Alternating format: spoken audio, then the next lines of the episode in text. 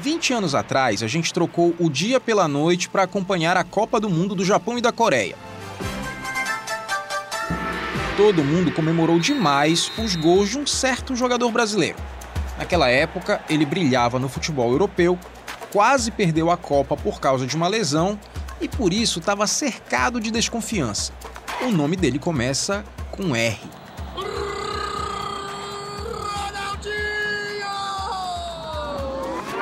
Opa, opa, opa, eu tenho quase certeza que você pensou no Ronaldo. Mas eu não tô aqui para falar dele não, e sim de outro craque daquela Copa que talvez seja um pouco injustiçado. E isso não sou eu que digo, e sim o próprio Ronaldo Fenômeno.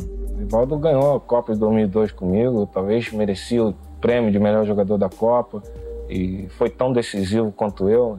Na história da seleção, a gente precisava de ter um pouco mais de carinho com, com esses jogadores que foram tão importantes, né? Rivaldo, eleito o melhor jogador do mundo em 1999. Será que a gente lembra dele do jeito que um jogador tão importante merece? O Rivaldo, ele estava sempre na sombra. Era o craque das sombras. Acho o quê? Porque eu sou do Nordeste, então sempre sou criticado por isso. O Rivaldo pagou umas penas e umas culpas que absolutamente não são dele. E é claro, às vezes eu sou um pouco prejudicado com isso, entendeu? Rivaldo é um gênio do futebol, mas que sempre se comunicou muito mal. Eu acho que teve muitos muitas pessoas que não entenderam o que eu falei. O meu nome é Leonardo Aquino, eu sou jornalista, editor-chefe do Globo Esporte em Pernambuco desde 2012. E eu passei sete meses pesquisando a trajetória do Rivaldo para tentar entender por que ele não é tão ídolo quanto outros jogadores que têm trajetórias parecidas. E será que Rivaldo poderia ser uma pessoa diferente depois de tudo que ele viveu? Eu não esqueço a minha infância, as minhas dificuldades que eu passei. Eu não tinha nem passagem para ir pro treinamento. Tem muitos momentos eu fui treinar e não tinha o que comer, cara.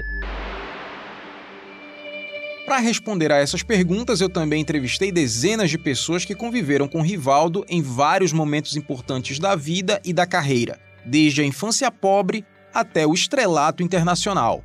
Não era Rivaldo, era Vado que eu chamava de linguiça, grandão, perna arcada, Rivaldo. Ele sabia que ele era bom, ele sempre soube que ele ia chegar onde chegou. Para mim, naquela Copa do Mundo, o melhor jogador daquela Copa do Mundo.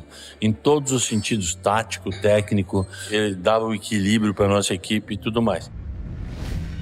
Houve muito egocentrismo do Rivaldo na passagem dele pelo Mojimirim. Enfim, ele parece que se apropriou do Mojimirim como se fosse um brinquedo dele. Maldade foi que ele sofreu. Maldade que ele até hoje sofre.